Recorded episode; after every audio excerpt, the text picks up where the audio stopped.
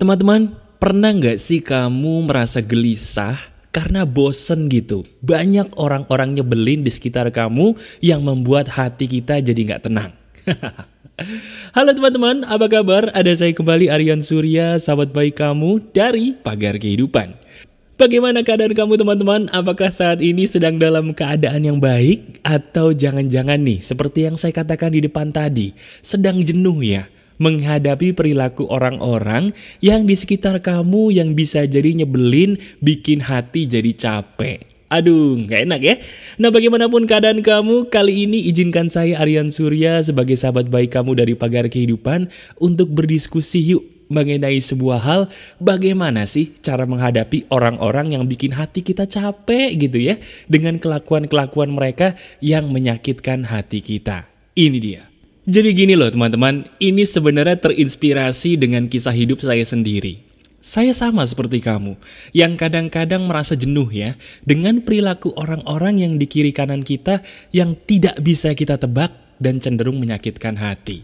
Coba deh, sekarang saya minta tolong kamu bayangin, perilaku orang-orang yang nyebelin yang ada di sekitar kamu itu, bener nggak sih bikin hati kita jadi capek? Nah sekarang kamu sadar nggak teman-teman?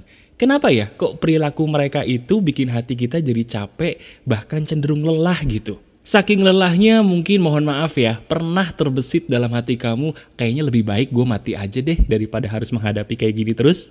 Pernah seperti itu? Kalau pernah, saya pun juga pernah, sama seperti kamu. Nah sekarang kamu tahu nggak apa sih yang menyebabkan itu semua? Penyebab itu sederhana teman-teman. Penyebabnya ternyata karena diri kita sendiri yang salah lah, kebiasaan.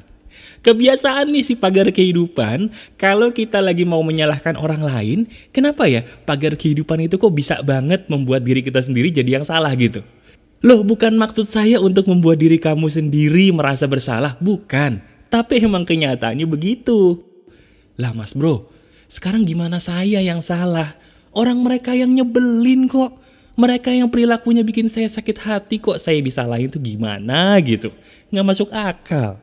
Nah, jadi begini loh teman-teman. Dalam hidup ini, 90% masalah itu disebabkan karena kita sendiri, bukan karena orang lain. Walaupun mungkin orang itu udah terlihat nih nyakitin kita gitu ya, perilakunya nyebelin, tapi tetap bagi saya itu adalah salah kita sendiri. Lah, kok bisa? Nah, gini nih penjelasannya. Dengerin ya. Kalian pernah nggak mengalami sebuah luka di atas permukaan kulit yang darahnya tuh sampai keluar? Pernah ya? Dan gimana tuh rasanya? Gak enak banget, sakit, perih, gak enak banget. Nah, sekarang saya tanya nih, seumur-umur kamu pernah berdarah kulitnya, bagaimana sih caranya? Kok bisa tuh luka yang ada di atas permukaan kulit tadi yang darahnya banyak, tiba-tiba sembuh? Kamu apain? Oh caranya gini mas bro, pertama kita bercuci dulu, habis itu kita diemin aja. Kalau misalnya makin parah kita kasih obat deh, obat merah. Nanti lama-lama sembuh sendiri. Nah itu jago.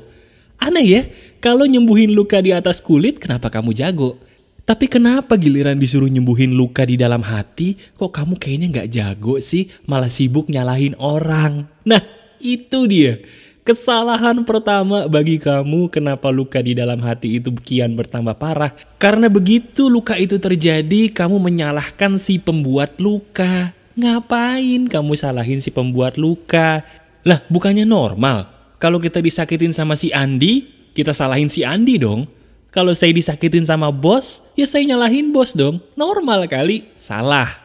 Salah dan salah itu suatu hal yang keliru yang selama ini dianggap normal. Padahal itu loh yang membuat luka batin kita makin kerasa. Yang bikin kita sendiri jadi capek dan juga lelah karena hati kita lukanya tambah parah. Iya kan? Sama seperti luka di atas kulit tadi. Coba kalau setiap hari kamu kobak-kobek, kamu kobak-kobek, ujung-ujungnya tuh luka malah makin parah, makin parah, dan makin berbahaya. Bener apa enggak? Nah kalau benar, udah dong. Stop kamu bahas, stop nyalahin orang yang membuat hatimu terluka. Nah terus kalau kita nggak boleh nyalahin orang yang sudah terbukti nyakitin hati kita gitu ya, kita harus ngapain dong? Masa kita diem aja? Gini, sama seperti luka yang ada di permukaan kulit tadi, kamu sendiri sudah mengakui kan, setuju bahwa luka yang di atas kulit tadi kalau ingin sembuh harus didiemin dulu. Nggak boleh diutak-atik apalagi dikobak-kobek. Setuju? Nah sama seperti hati kita. Kalau kita kesel sama orang, nggak usah dibahas apalagi dirimu menggerutu. Nggak boleh. Kenapa? Karena itu yang membuat luka hati kamu makin besar. Karena orang yang nyakitin hatimu dibahas. Itu tidak perlu. Gak boleh. Nah sekarang gini, saya akan mengajarkan sebuah teknik yang sederhana yang bisa membuat hidup kamu jadi lebih ringan ketika memang mengalami sakit hati. Teknik itu saya beri nama hmm. Lah, kok hmm? Bener, nama tekniknya adalah hmm. Hmm itu adalah sebuah teknik yang mana ketika kamu disakitin orang lain, ketika kamu mengalami suatu hal yang gak enak gitu ya, kamu berhenti mengatakan apa pun, cukup diam. Betul, Cukup diam, tidak perlu dibahas, tidak perlu kamu menggerutu, cukup diam. Jadi kalau selama ini kan kamu nih contohnya ya, lagi mengalami sakit hati karena perilakunya si Budi misalnya. Tiba-tiba kamu ngomong sama temen begini, eh tahu gak sih itu si Budi tuh ya keterlaluan banget deh. Kelakuan dia tuh bikin hati gue jadi pedih. Nah itu stop. Kebiasaan itu yang secara tidak sadar membuat hatimu lukanya semakin dalam kamu bahas orang yang nyakitin ke teman-teman atau ke semua orang. Jangan dibahas. Cukup mingkem, cukup hmm. Contoh lagi nih, misalnya diri kamu nggak suka sama toko politik X. Ketika diri kamu melihat toko politik X di TV, hati kamu kesel. Begitu kesel, diri kamu langsung ngomong sama orang-orang. Eh, tahu nggak tuh? Itu tuh si X tuh udah bikin negara jadi rugi begini, begitu, begini, begitu. Kenapa sih negara ini? Wah, kayaknya heboh gitu. Padahal secara nggak sadar, sadar gak sih bahwa ketika kamu membicarakan orang yang tadi membuat dirimu jadi sedih atau sakit hati, di situ kan luka hati kamu tambah parah? Sadar gak? Bener kan? Nah itu dia maksud saya, cukup diam. Mulai saat ini cukup hmm, gak usah ngomong apa-apa.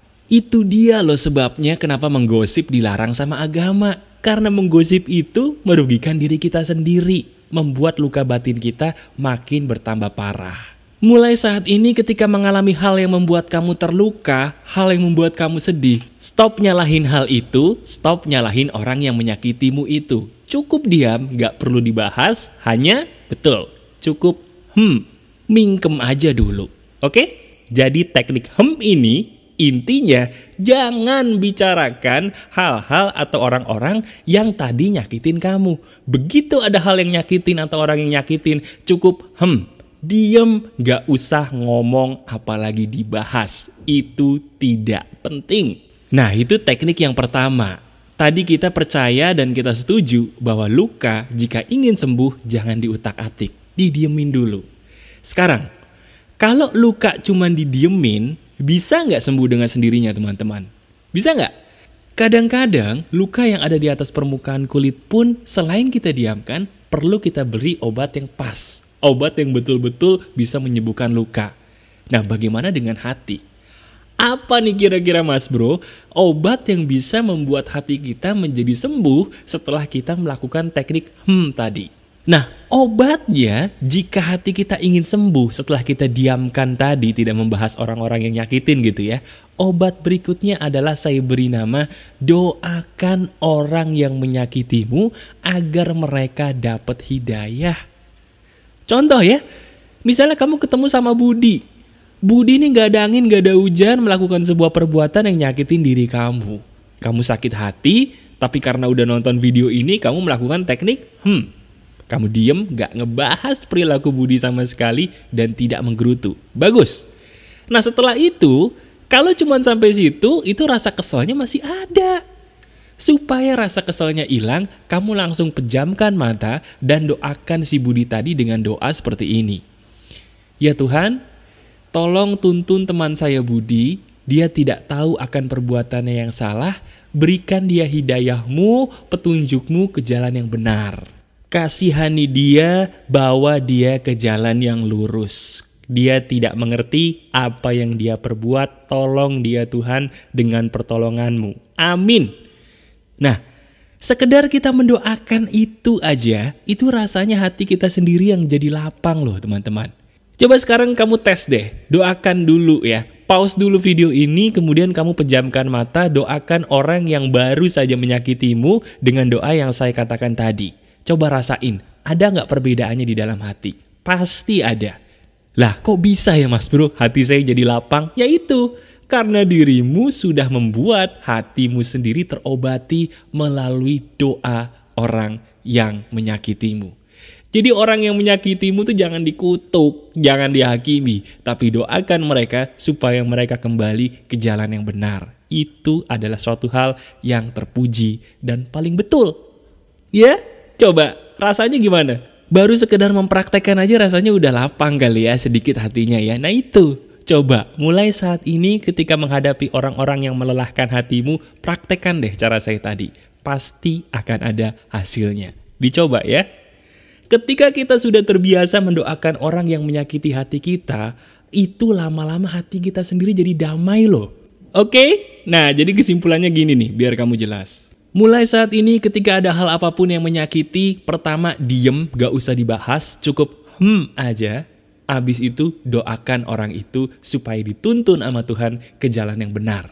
Dengan dua teknik ini aja, kalau kamu mau praktek, dirimu sendiri yang akan menerima keajaiban. Coba deh, itu berguna bagi saya dan berhasil banget untuk merubah hidup saya dan saya yakin itu juga bisa merubah hidupmu ke jalan yang betul. Oke? Dicoba ya. Terbuka kan pikirannya? udah ngerti kan ternyata dulu selama ini salahnya di mana ya? Kok bisa sampai saat ini hatimu tuh capek? Nah, sekarang kalau kamu ngerasa banget video ini ngebantu hidup kamu menjadi lebih baik gitu ya, tolong klik jempol ke atasnya dan sebarkan nih video kepada orang-orang yang ingin kamu bantu. Ingat, bantulah orang lain jikalau kamu ingin dibantu dan keluar dari masalah. Masih ada saya Aryan Surya, sahabat baik kamu dari Pagar Kehidupan. Tetap keep spirit, keep sharing, and keep loving. Bye-bye.